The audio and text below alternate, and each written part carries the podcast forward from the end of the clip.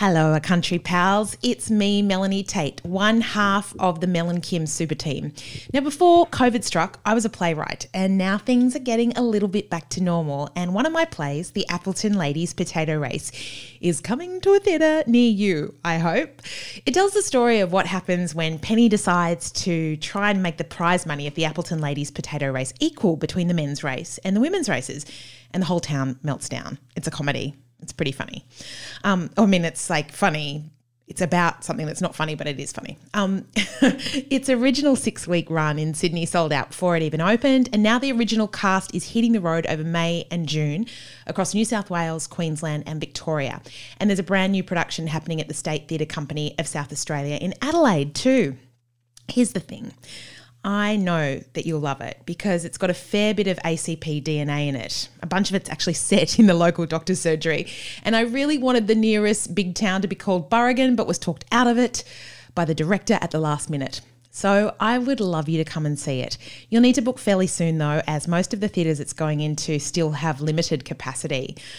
The Appleton Ladies Potato Race, it's called. We'll link to tour dates in our show notes and on the A Country Podcast Facebook page. Thank you so much for listening to this message. Now, on with the show. This is it.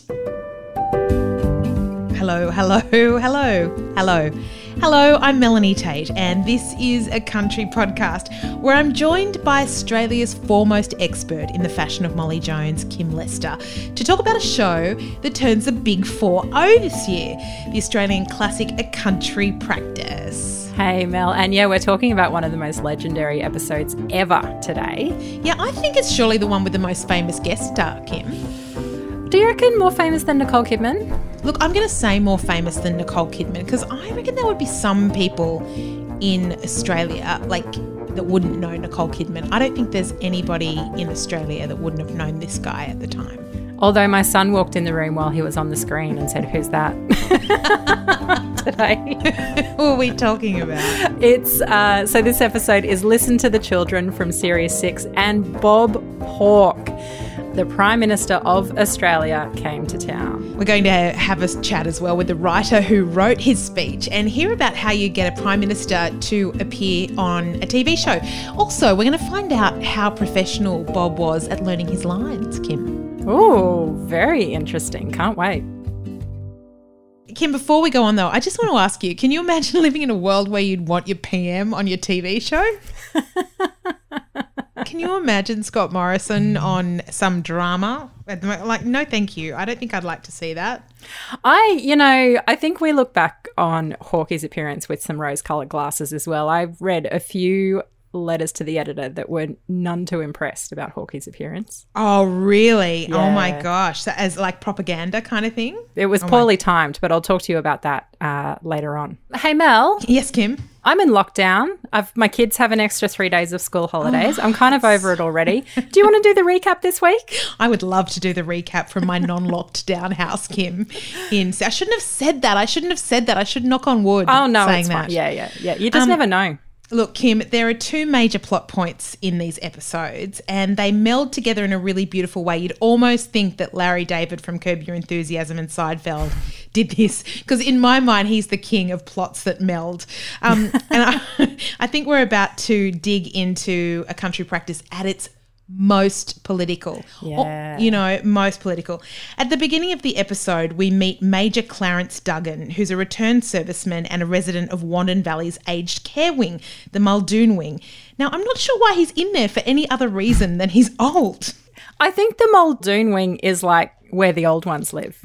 Yeah, I think it's just an excuse to have older actors because none of them are older or, in, or they're old, but they're not infirm. You know, it's like these days if you go into care, it's because you can't look after yourself. Whereas the major, you know, he's mobile, he has all his marbles, he's an upright citizen in the world, he's very well dressed, he's put together, he makes good conversation. So I don't know what he's doing there. But anyway. Yeah. So he's getting ready to head off to his army reunion at the club. He's really excited. He's all dressed up in his finest and he's excited about the day. And he gets to the club. And unlike last year when there were 12 there from his battalion, there's only two men at this year's reunion and they're both pretty infirm. Mm. It sends the major into a major depression. Yeah, that's depression. so sad. Yeah, it's sad. Meanwhile, can't stop progress panto villain, Councillor Muldoon is Hang on, try- hang on. You can't stop progress. You're so good at that because you live in Queensland. yeah. That's um, Coun- Councillor Muldoon. He's trying to bring an army base to town, and resident anarchist Shirley Gilroy is banding a petition around trying to stop it. She completely bypasses Joe and doesn't ask Joe for her signature. Joe and her pals at Burrigan High School have got their own worries. They're all getting increasingly teen angsty about the Cold War between Russia and America, and they don't want an army base bringing them closer to it. A friend of Joe's at school, Glenn Horton, goes on a vandalism spree because he's so pent up about it. And the kids protest his expulsion or his possible expulsion and teacher Peter Manning convinces them to get more real about their activism, to write letters to politicians, etc., because we all know how valuable and how uh, you know Effective. effective Affecting. that was writing a letter to your local politician. Well, Mel. Well. little tease for you. yeah. I have a cracker of a story for the social history segment. Oh, fantastic! I hope it's about when you changed a law through a letter as a. It's not a Blester story, no. Oh, damn, damn. Now, Joe writes a letter to the PM of the day, a Mr. Robert J. Hawke, and she and asks if he listens to children quite poignantly at the end. The kids of Burrigan High stage a peaceful protest about the army base when Muldoon is showing some of the army officers around Wandin Valley. Muldoon melts down, and we have a really beautiful moment actually when our beloved major emerges from his depression behind the kids and he gives a pretty righteous anti-war speech. Muldoon goes crazy. He heads over to Frank Gilroy's house to bawl him out and dob in the kids for the protest. But guess what, Muldoon? Frank gave them permission, so go home. Frank's totally getting some from Shirley that night for sure. Cut to a few weeks later. And the Burrigan High kids are still fighting the good fight. And they've put on a rock concert at the showground to raise awareness for the No Nukes campaign. Everyone's there in t shirts, they're dancing, they're having fun, except Muldoon, of course. Even Major Clarence is having a dance. Bless him. So great. Like I cried when I when I saw all that. yeah. Then guess who shows up to tell Joe Loveday that politicians listen to kids, Kim? Guess. I can tell you who didn't show up. Scott oh, Morrison wasn't there. He was not. He couldn't be bothered leaving his office and going the few hundred meters. Now, that's a really interesting parallel to make. Bob Hawke took a bloody Hercules jet to get to this, whereas old mate couldn't walk 200 meters to There the are protest. so many interesting parallels to make with this episode. Oh my god, we I cannot wait. it. We're going to get to it. I'm so excited. So, guess who got there? You didn't guess. Hawkey. You Hawkey. Yeah, Hawkey, of course. Hawkey. Yes, he did. He gives a speech. He solves the nuclear crisis, and we all dance to the credits. I cried, Kim. Did you cry? I didn't cry, but it was it was fantastic. I was so struck by the parallels with the youth climate movement. Don't Yeah, weren't you? absolutely. Like, wasn't Yeah, it of just course. so The language in it. the language, the anxiety of that the children are feeling, that the youth are Mm-hmm. feeling about this impending doom that they just Yep. don't have any say over or any control over, and the division between older and younger people as well. You know, but you know, you've got those voices, those few voices like Shirley and like um, the major who's kind of speaking from his own past experiences, but. Then you've got like uh, Bob and Cookie who just want to cash in. They've, uh, uh, I've just got to say, textbook Bob and I love, Cookie.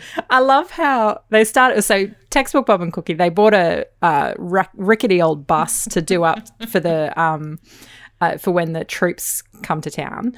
But um, when that didn't work out, they turned it into the peace bus. And there was like actually, do you know the peace bus? There was a peace bus going around in the eighties, driving around. It's in the National Museum. I don't know if it's on display there, but um, Google it. Look up the peace Okay. bus. That's what they were doing.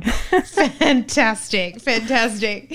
You're, you're so right, though. That was the thing that really struck me when I because I watched it a few months back first, Kim. Yeah.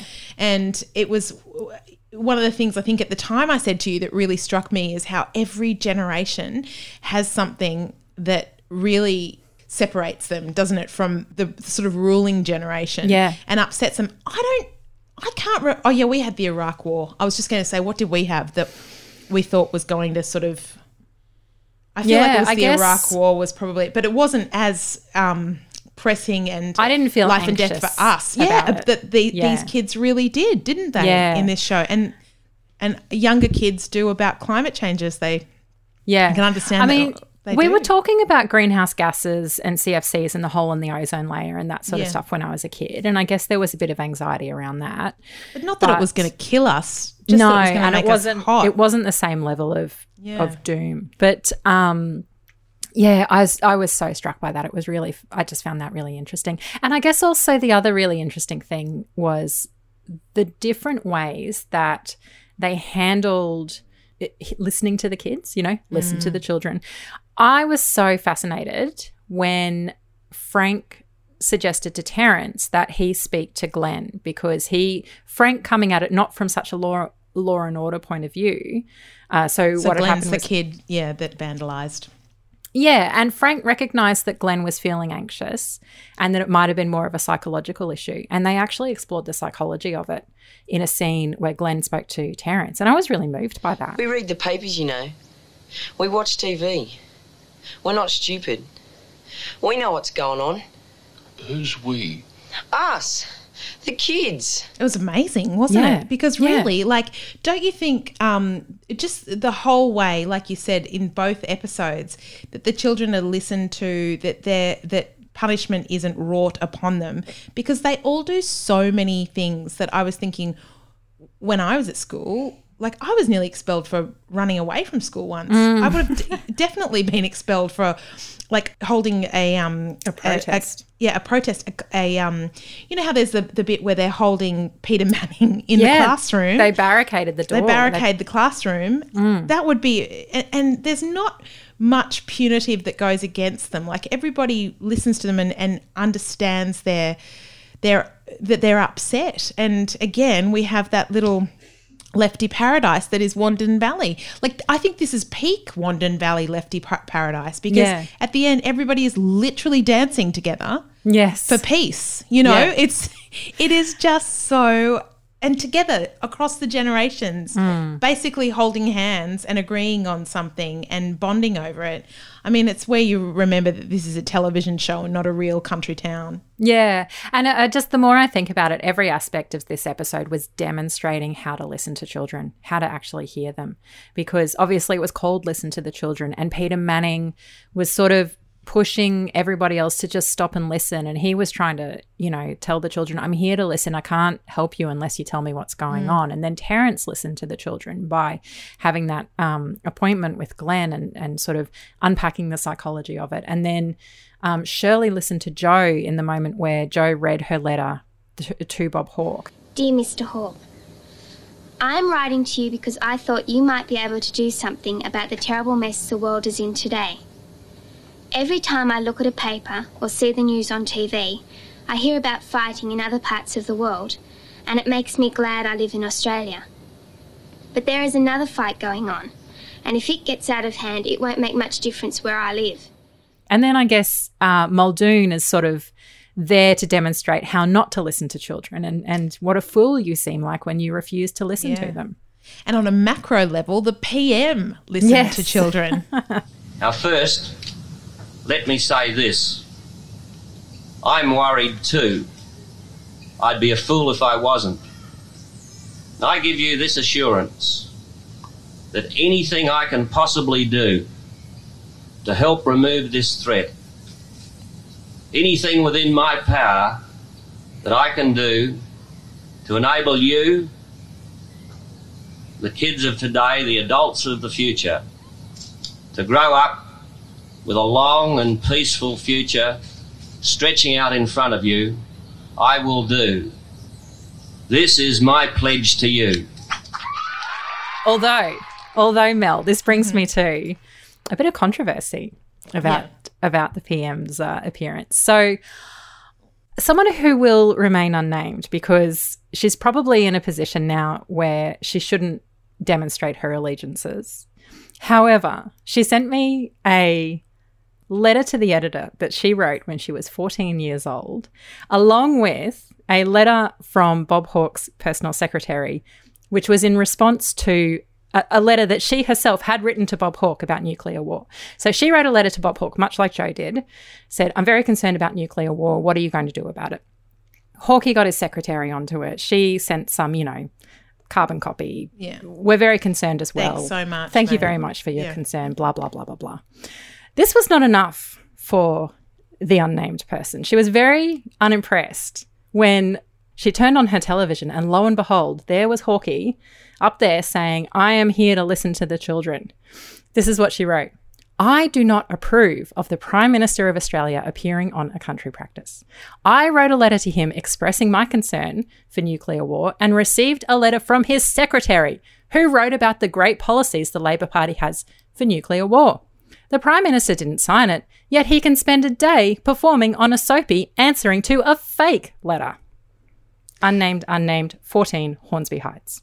Do you know what though? That's you could spin that too and say that maybe I mean who knows whether that letter and letters like it led to Hawkey going, you know what? Like he gets the phone call saying you want to be on country practice talking about nu-" and he's like, I'm sick of getting all these letters from kids. I'm just going to address this. Just going to talk to all of them. I'm going to talk to all of them and Yeah. do this now. I That's mean, actually a really good point.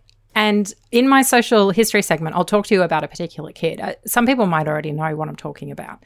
But one particular kid who wrote some letters and really did have some effective results as because of it. But it really demonstrates just how much anxiety kids were feeling at the yeah. time. God, it's so interesting, isn't it? It's so interesting. The one thing as well, Kim, I'd love to talk with you about is I just really loved that um, that reminder of loneliness in older people and God and how we still haven't in fact we've gone downhill since then. Because if you look at the care that um, Major Clarence gets in the People's Republic of Wanderton Valley at the Muldoon Wing he's so um he is really cared for he's loved he's not dismissed. Uh matron sloan and jen um Donna. Jen, donna Yeah. why did i say jenny donna and jenny is basically the same name that's why Staple, 70s staple yeah name. staple donna is so this is this is actually an episode where i really love caroline's performance Mm. in this as donna because she's just you can see her lovely self in it can't you like Yeah. she's so kind and loving and really cares about him notices that he's not home on time notices that you know all these things that i, I don't know it just made me f- you know with the royal commission on aged care recently and mm. and how how dire things are for our aging population it just was a great reminder that we need to value them and spend time with them and yeah. you know, not let people be lonely because he was so lonely, wasn't he? and was. so, yeah. Yeah, and I just I can't I can't imagine, although I guess it's something that you know we may or may not face as we get older is just that experience of having this annual event and every mm. year the numbers just get smaller and smaller and smaller and we're so connected in other ways now that probably a death won't pass us by in the same way that mm. you know Yeah. all of his friends' deaths would have passed him by. So I guess that's you know social media will mean that we'll probably always know when somebody you know when like the last remaining five members mm. of our high school class have died or you know our, Yeah, it must be really difficult. My grandfather was the last of his battalion, mm. um, and just every year, I think it it got sadder and sadder for him. And we kind of we forget that they're human beings like we are that had friendships and kind of you know, don't mm. we? Like yeah. I think it.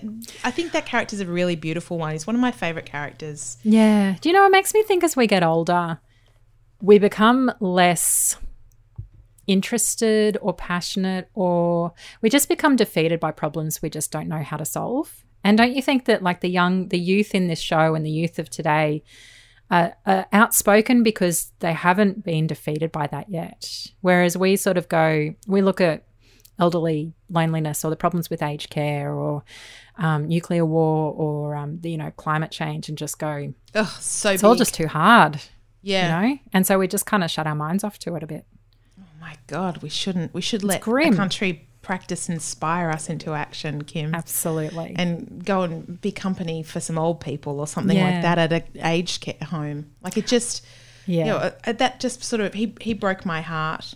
Hmm. But he was also But also on the flip side too, he demonstrated something that I can never understand with.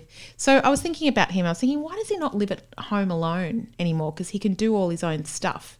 Hmm. But who wants to live at home alone? Like I live alone. I'm so bloody over it. Like nobody wants to be alone all the time. Yeah. So of course, like if you're if you can go into the Muldoon wing and have a lovely clean room and lovely nurses who talk to you every day and you can come and go as you please like Clarence did, why wouldn't you want that? That's what I think aged care actually should be. You know, that we go in like let's all buy a motel or something like that, Kim, when we're about 70 and just move in there before we're buggered and have a you know like have a, a motel room for a nurse and as everybody gets buggered you know it's about choice, isn't it? And the other thing too is though is that a person might seem like they're very capable because they're being cared for, but when they're not being cared for, Mm. that look of capability would not be as obvious. So he he looks very capable and Yeah. like he can do anything for himself, but other people are making his food for him and other people Yeah. are cleaning his clothes for him and all of that sort of day-to-day stuff that comes with adulting it's Yeah. actually a bit exhausting, exhausting. and tiring and physical and you know has, and requires thought and Yeah. planning and all of that stuff can become overwhelming and i like i've known people I've known someone in particular who was really struggling, like an elderly person, um, in their sort of final weeks at home, just plummeted, you know, just in, in terms of depression, in terms of their memory and their ability, and they were having funny spells and all of this.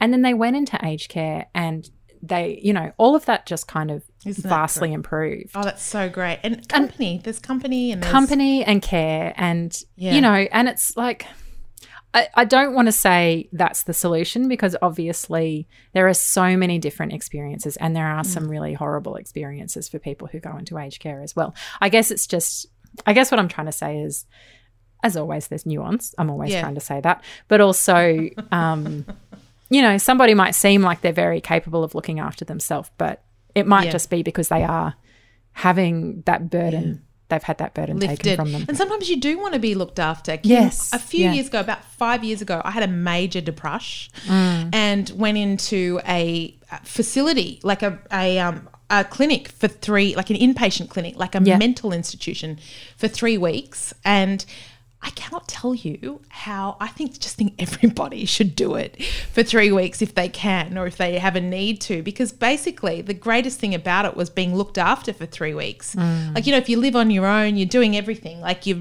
making your own dinner every night, you're doing all your washing, you're doing everything. Somebody does everything for you in those places, and so it's really like you're able to get better because your brain is on nothing but just getting better because everything else is being done for you. So I wonder if there's something. I wonder if that's going on for Major Clarence as Oh, well. I just, yeah, I just don't think you can ever underestimate being cared for. Yeah. You know, oh, yeah. amen to that, Kim. Well, Absolutely. shall we? Shall we move on and go to our social issue? yes, let's do it. And I think I've teased it plenty, but um, uh, in a moment, I'll talk to you. I'll, I'll, you know, make my way through the whole nuclear war stuff, which Woo! What's the what's gotta the say I struggled with. what's the midnight oil song? Um, the U.S. Oh, US forces. forces. da da da da.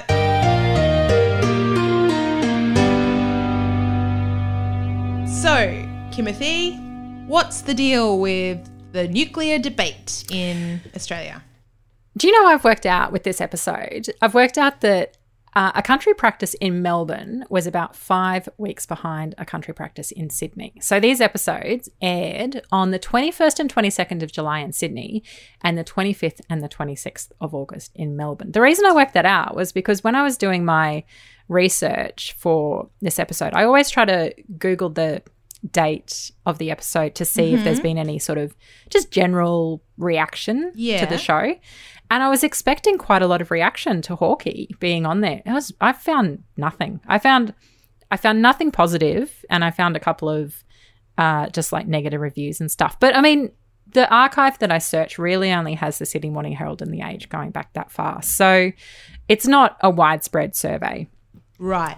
Anyway, the reason that I'm telling you about this six week gap, five or six week gap, Mel, is because the timing of the Melbourne airing actually turned out to be a little bit unfortunate.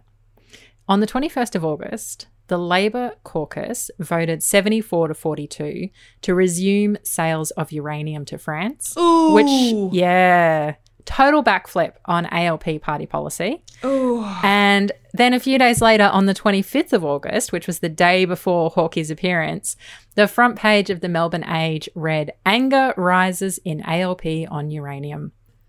1986 is the International Year of Peace, and it's also the year that the Chernobyl nuclear power plant disaster happened on the 26th of April. sake. So this was like a massive year for anxiety of war and nuclear nuclear sort of Yeah. use. Just as a little aside, because I do try to do this each time, the number one song in Australia when these episodes aired in Sydney was Living Doll by Cliff Richard and the Young Ones. And really, I'm only telling you this, Mel, because Cliff was a road trip staple for the Blesters. Oh, Does was it- he blessed? Does it get any more blessed than that? It's pretty blessed. it's pretty, Pretty blessed. blessed. We used Yeah. to listen to Cliff Richard as we drove between Rockhampton and Brisbane. Aw, bless. blessed. um, it's really Cliff Richards is um is actually responsible for one of the greatest songs of Which one? the 1980s. Suddenly, the wheels are in motion. Yeah. Because I, I am ready to sail. There's oh, some weird stat about him that he's had like a number one song in every decade from something like the 50s to the 2010s or something. I heard that on Graham Norton. And you just think, really? Yeah, Him? yeah, you do because Living Doll, like what an average song Yeah. that is. So I mean, many average songs yeah. on that cassette that my parents used to play. Did they have suddenly on it? Was it like the best of Cliff, Richards? Um, suddenly doesn't re- no, I don't think suddenly. I think it was more of the older stuff. So it was like, we're all going oh on. a God, summer holiday. Yeah. Oh, God. um, I mean, I personally feel that they redeem themselves with Billy Joel, but that's just my Oh, own personal yeah. taste. I love a bit of Billy, Me too. and you know, a bit of Frank Sinatra. Yeah, great. yeah. There was there wasn't all bad. Anyway, okay. Putting that to one side, Now let's talk nuclear. Blah blah blah. I got a confession to make, Mel. I just I I put off researching this topic until we yesterday. put off doing this episode. I mean, I genuinely so was falling to pieces about two weeks ago. So I'm very glad that we put that off. but yes, I think I put off uh, researching this topic because international relations is a weak spot for me. Like getting my head around China and Russia and getting the will to want to Yeah. get my head around it, the South China Sea, the Cold War, all of that is just a total slog. I'm yeah. sorry to say. and I know slog. it's important, but my brain refuses to make Oh, space mate, for it. I understand. I'm so glad. Yeah, I'm, so s- glad because that's like a it's a secret shame. Yes. when I worked at um, a university law school in like their media relations, and there was something happening about the South China Sea, and everyone else was like, "Oh, that's going to go really well. Let's do that." I was like, "Oh, really? Can someone explain it to me?" I have tried. this, so this is it. People are interested yeah. in this. Yeah. They're okay. All right. They're interested in this. Okay. All right. Sure. anyway, um, so here is a very basic list of things that Wikipedia says led to the softening of the nuclear arms race from 1985 to 1987. And if this topic is a passion for you, I'm sorry. I just want to say I'm sorry. I've got the feeling we're not going to have many listeners who are passionate about the nuclear arms race Yeah. of the 80s. Like, I don't know. It seems like it was so big. But anyway, in 1985, Mikhail Gorbachev became the General Secretary of the Communist Party of the Soviet Union. And although he favored the ideals of a socialist state, the ailing Soviet economy prompted him to focus on measures for economic turnaround rather than the arms race with the US. This led to a thaw in the relationship between the Soviets and the USA. And following negotiations, this is like your moral support. yeah.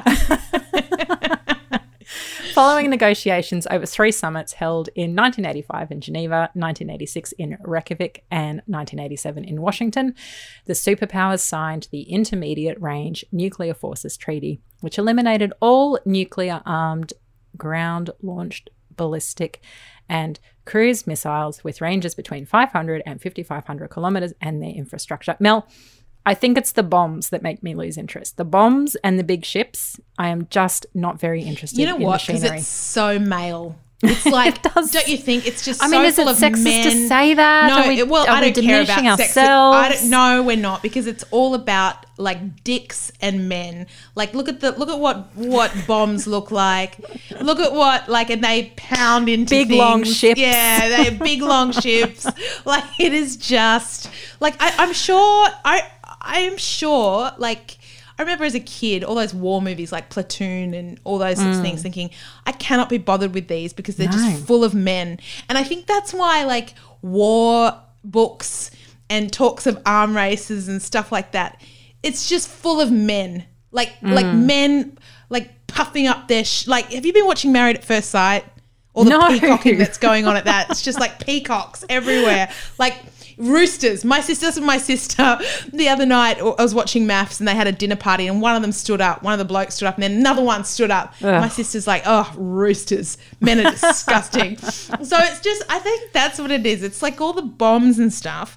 Like if, I don't know. If, if suddenly when Margaret Thatcher is mentioned in the thing, I'm kind of interested a bit Yeah. then at least, you know? Yeah. Like, but when it's just all men flexing their muscles and yeah. and it's nerd men too. Politicians are nerd men. They're like they can only flex with bombs and crap because they're nerds. They don't have proper flex. Continue, Kim. All right. Well, We've Mel, got to make so we've got to make nuclear funny somehow, haven't I we? know exactly, exactly. Now, Mel, Mm. of course, there would have been a number of factors that led to that treaty, but a notable contribution from Australia Mm-hmm. came in the form of 11 year old Eamon Burke. Do you know the story of Eamon Burke? No, isn't it Eamon?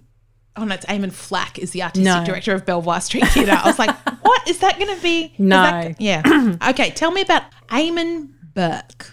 Eamon Burke. Uh, like a lot of young people at the time, Eamon was very worried about the threat of nuclear war. One figure uh, that I read in amongst my um, research was that 80% of children feared nuclear war in their lifetime. And again, when you read through these articles, just the parallels with climate change are really stark, are really obvious, you know. So Eamon's mother encouraged him to turn that fear into action. He wrote to the Sydney paper, the Daily Mirror, asking other children to write to him about their fears. He received about 105 responses.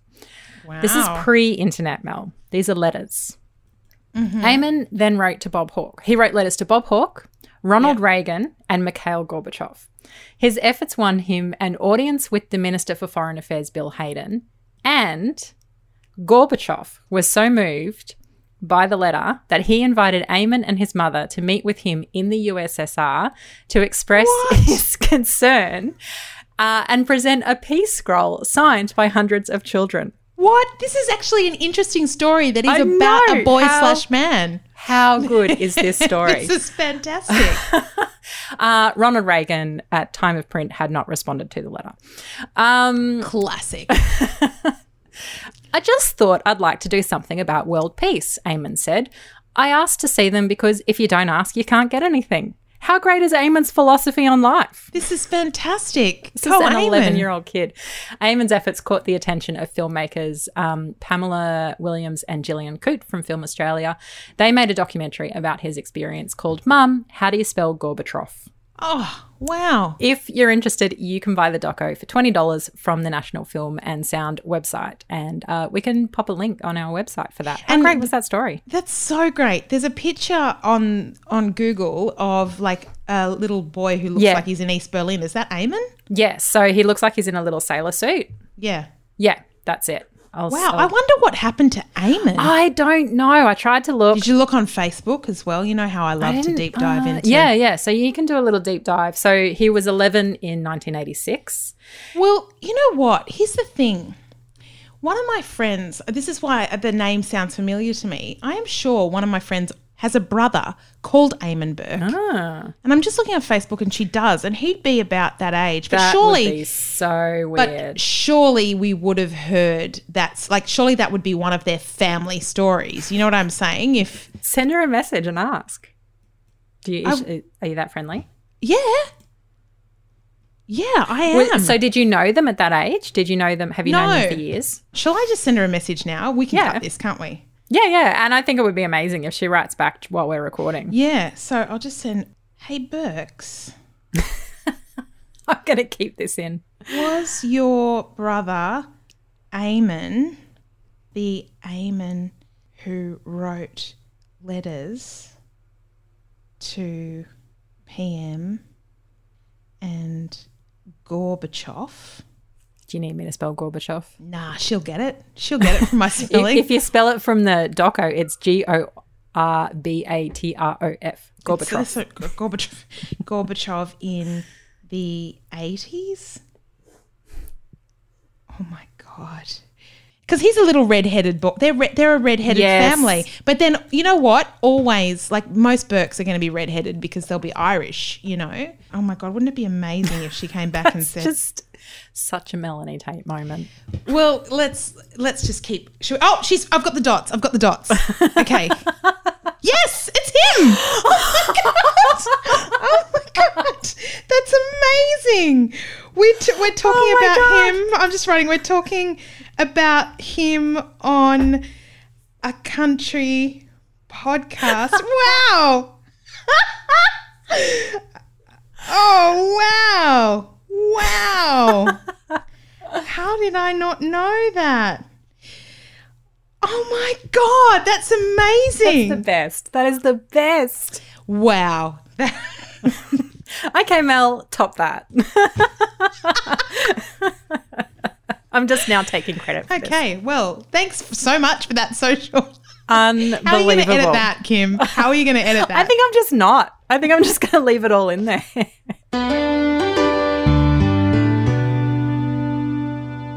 After that, and, all right, there were some pretty impressive guesties in this, Mel, not least of which the PM of Australia. Who are you going to talk about?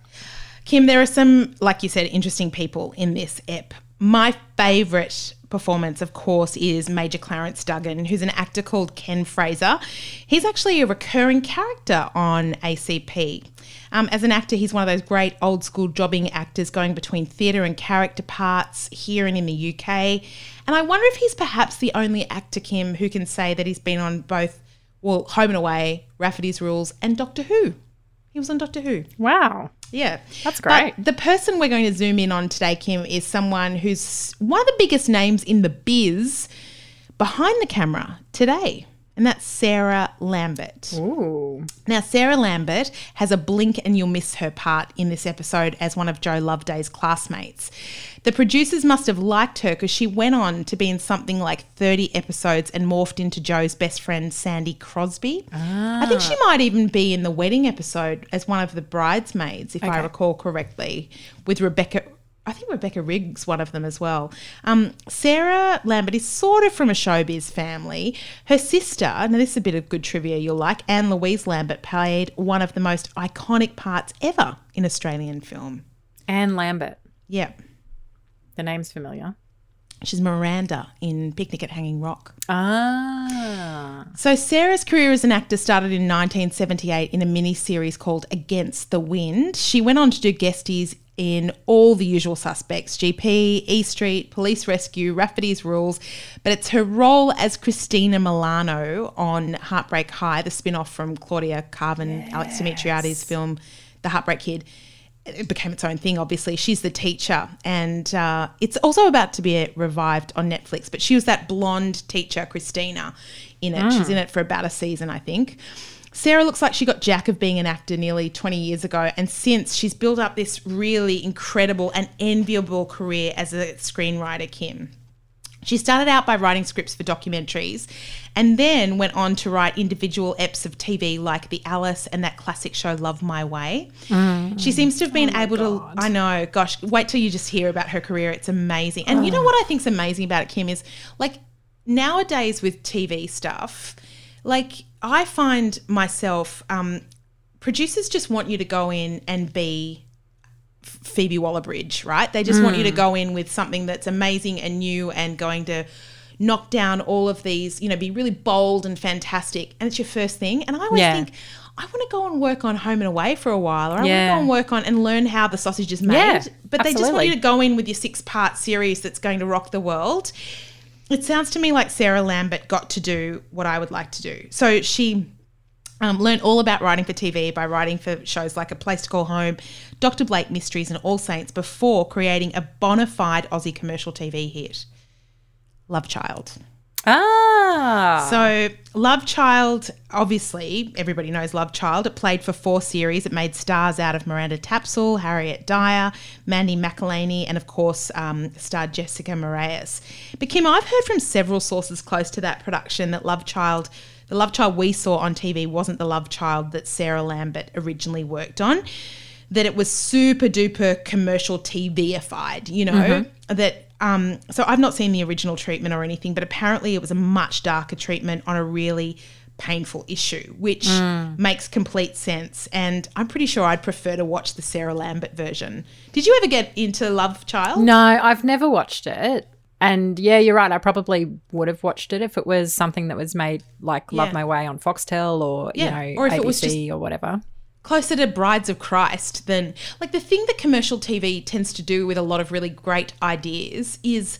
I don't know, they just kind of simplify it and color it up. You know, they mm. put really Yeah. colored, bright costumes. And I've got a friend who did the costumes on that and she did a beautiful job. but mm. you know the whole thing everything's brightened up on commercial tv and sort of and yeah my understanding is that that it was actually meant to be a much darker show than it Yeah, I guess the flip side, although maybe this isn't a strong argument in this day and age, but I guess the flip side of it is that it brings uh, this issue to a much bigger audience. Although that might have been an argument in the 90s, but not so much in the 2020s. Yeah, yeah, and you know, it gets four series. So if it was on the ABC, it probably would have done six episodes, and that would be it. Um, commercial TV has bigger budgets, therefore more people are employed and all that kind of stuff. But it'd be interesting to talk with her. Probably in a few years' time down the track about about what happened with that show.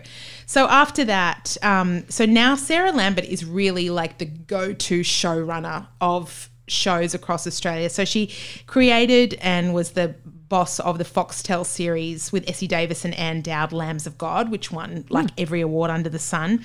And her latest projects in development are the adaptations of the podcast The Teacher's Pet Oh, and the best-selling how book is that being ad- adapted? how Interesting. are they allowed to? Yeah. I've got a friend who's had to change a chapter of a book that she's writing. I just changed her gender.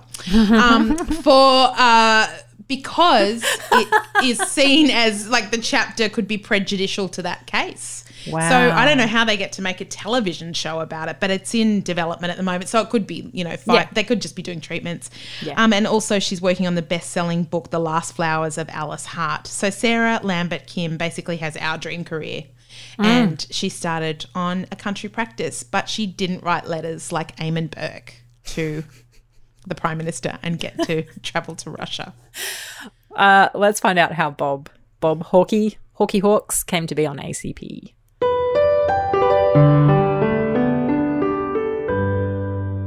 Hi, uh, my name's Leon Saunders. Um, I used to write country practice many years ago, and I'm the writer of the episode in which Bob Hawke appeared, uh, the only time in which a sitting Prime Minister has ever appeared in a soap opera television series, as far as I know. Leon, how did this storyline come about? It came about because um, a friend of mine called Susan Ballinger, um, who happened to be the sister of um, uh, Helen Caldicott, the uh, renowned anti-nuclear activist.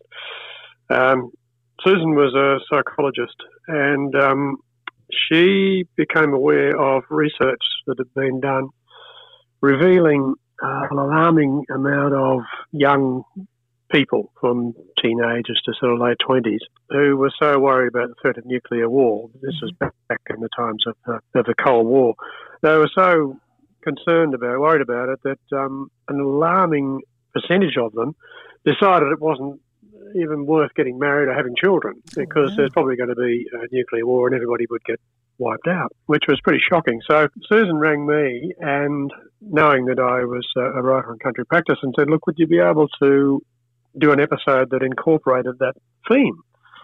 So I said, okay, well, I'll take it to the producers and, you know, see what they say. So at the next plotting meeting, I brought this up and I said, yeah, okay, well, yeah, how would we do it? So we worked out that um, one of the kids at the Wandin Valley School was behaving very badly, sort of destroying his friends' school projects and all that kind of stuff. And um, when they looked into it more deeply, it turned out that um, he was deeply anxious and he hadn't been sleeping properly and he'd been having nightmares about nuclear war. Um, and that was, you know, resulted in his bad behaviour. So then all the Wandin Valley kids, being Wandin Valley kids, all rallied around him, and and um, but then they said, well, can we do something about this? You know, to to raise awareness for it, and they said, yeah, well, we would need to have a like a rock concert, let's let's say, and um, and that's the theme, you know, anti-nuclear theme. Um, so if we do that, we need to have um, uh, a, a, visiting guest star, like a rock singer or, mm-hmm. or a politician. So we sort of batted nose backwards and forwards, and somebody said, "Well, what about the prime minister?" You know, and we said, "But who would you get to play the prime minister? You know, he's pretty well known." And a light sort of went on in my head, and I said, "What about asking the Prime Minister himself. so they did, and um, the rest is history. I mean, he just um, he jumped at the chance. I mean, as we all know, Bob wasn't shy of the media, and um, and it was a good opportunity to to get his message across. So that's how it all came about. So did this all happen relatively quickly? You think about um, if we were to hire, if we were to um, try and get a politician on now, you'd be going through minders, you'd be going through all sorts of jumping through all sorts of hoops through script approvals, etc. Was there much of that? No, I wasn't involved, of course, in um, the actual sort of hiring of the prime minister, but um, as far as I know, it just went through like greased lightning. Um, and it was a pretty, I can't remember the exact time frame, but it was a pretty short space of time between the time he was contacted uh, and when, you know, the episode was shot, only a matter of a, a few weeks, I think. So, Leon, you actually wrote the speech that he delivered. Were there? Did they want any changes, or did he just read it as you'd written it? Not a single word. Wow. He he read the whole thing. Well, he didn't read it. This is to his great credit. Uh, he delivered it without notes, uh, word for word, without changing a word. He'd, he'd, memorised the whole thing on the plane trip. Uh, the way they they shot it out at um, a showground near when near Richmond, mm-hmm. um, and near Richmond Air Base for that purpose. So they flew him in on a Hercules. Uh, he landed at Richmond Air Base and he arrived, as seen in the episode, in the Commonwealth car with the Australian flag flying off the the, the, the fenders. And he was introduced and stepped up onto the stage in the middle of the concert and and read my speech. And that was it. I was just amazed. As I say, he didn't read it, he, he recited it from, from memory. What did that feel like being out amongst, you know, Bob and Cookie and everybody who was out in the crowd watching it and seeing the Prime Minister deliver your speech for, for you know, the most popular TV show of the day? Oh, well, I was pretty proud of the fact. Um, I was introduced to him at the when his part of it was over as the, the scriptwriter, and um, he shook my hand and he said, uh, "It was a terrific speech. Well, um, I couldn't have written a better one myself, and I can't offer you a greater compliment than that." Bob, Bob has never known for his humility, but uh, it, it gave me a very a very proud moment. You know, I, I felt really very chuffed. We're, we're coming up to the 40th anniversary of the first season now. How do you look back on your time writing for a country practice? It was a good time for me. Uh, it kept me out of trouble, gave me an income, and but it was a good team to work with.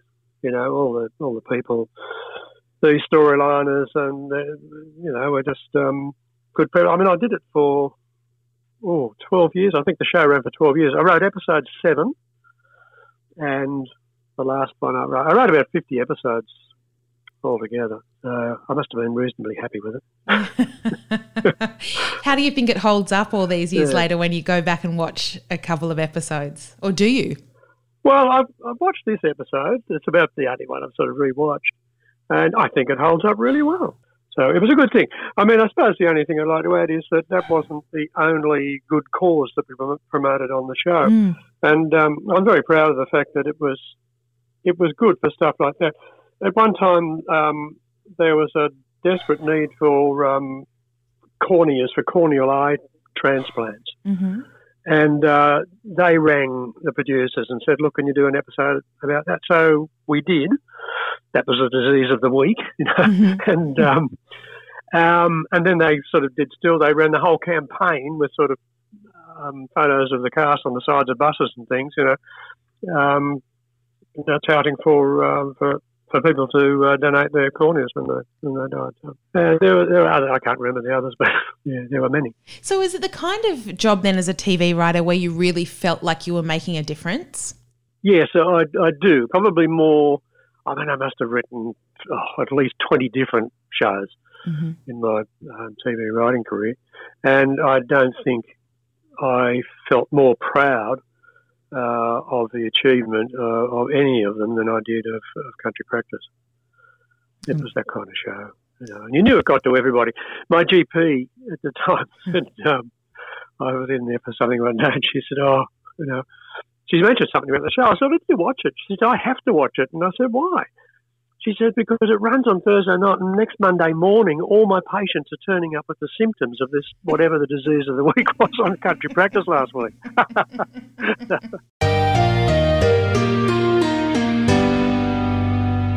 So that's Leon Saunders, who wrote many, many episodes for A Country Practice. What a great life. Wouldn't that be great to have written many, many episodes for A Country Practice, Kim? so who's a, who's your pick, Kimothy, for Fashions of the Field this week? I at very first, very first opening shot of uh, the very first episode, Shirley is wearing a cracker of a brown blouse. Yes, it is 80s brown, but it's got some ruffles and it's got some dangly bits, which I was. If, if I'd been wearing it, I probably would have dipped them in the bacon and eggs she was cooking. But um, I just it, she's she is wearing it, Mel. I love it, and she is wearing She's it. She's the best. Um, Kim, I'm going to say my not fashions of the field favorite was I usually really love. So Di Smith has a beautiful teal dress in it that I loved. saw um, but she does not bring it to the concert. She just doesn't look cool in cool clothes. Um, so I'm going to say that's my She's wearing- anti-fashions of the field. She's wearing got like a red baseball beret. cap, yeah, no, or something. It's not a baseball cap, it's a Oh, it's a beret. beret. so It's so wrong. But I will say that there is a beautiful, um, lovely warmth to the silver of Terence's thatch. Um, so that's going to be my fashions of the field. Terence, I love it when Terence is casual and he goes casual for the rock concert, and I'd like to nominate that as my fashions of the field. Fantastic. Well, we'll put those on our Facebook page. That's a country podcast on Facebook. Mel, you're on Twitter. Yes, I'm at Melanie Tait. And I'm at Kim Lester.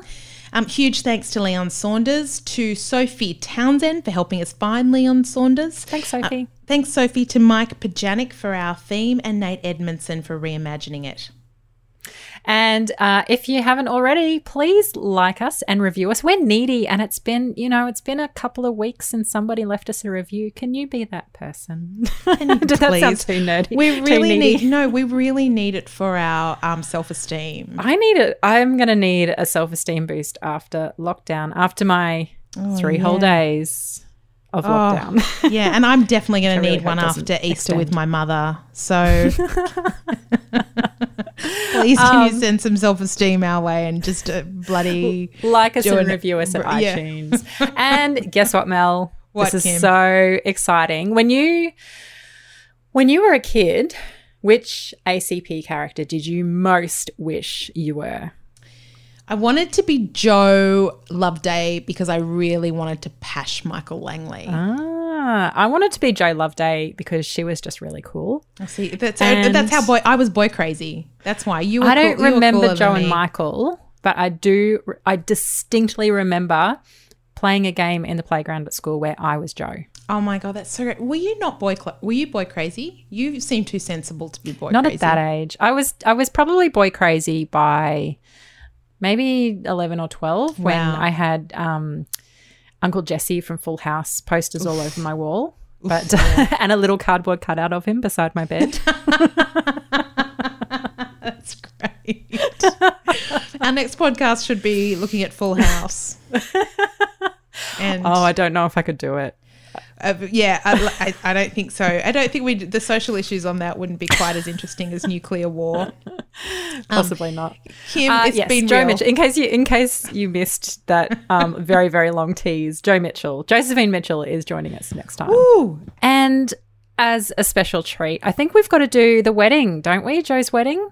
are you sure we can't do the one that Michael has a car accident in or something? No, no. Oh, that's a bit grim. Come on. kidding. I need something happy Let's after do the- a wedding. It's been like we need weddings in our lives for Yeah. just this time in our lives. You've been in a lockdown. We need a wedding for that.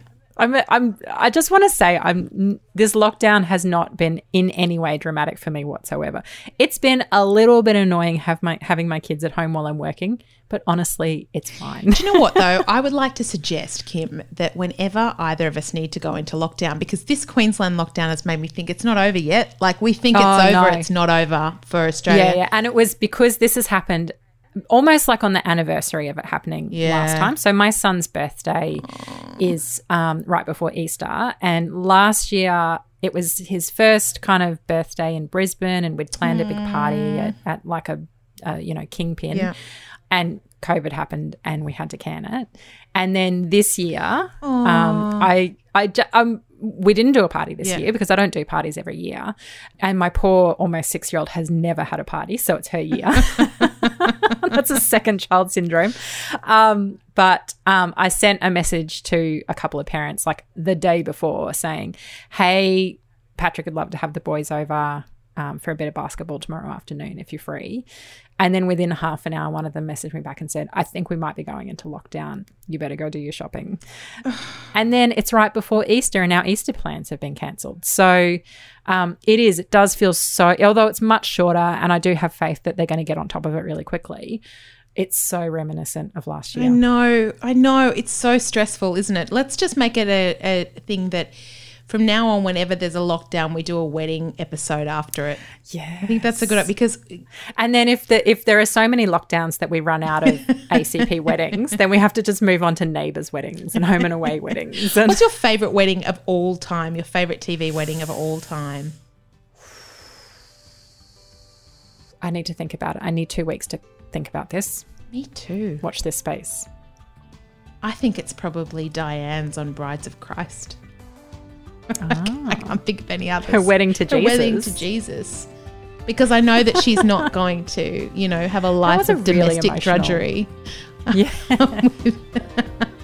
that was actually a really beautiful scene. It was beautiful. No, I'm just trying to think of an actual. We'll think of one. We better sign out. We better. Okay, so um, season nine, episodes 13 and 14 on the threshold is what we'll be watching next week. See ya. Dong. Bye, Kim.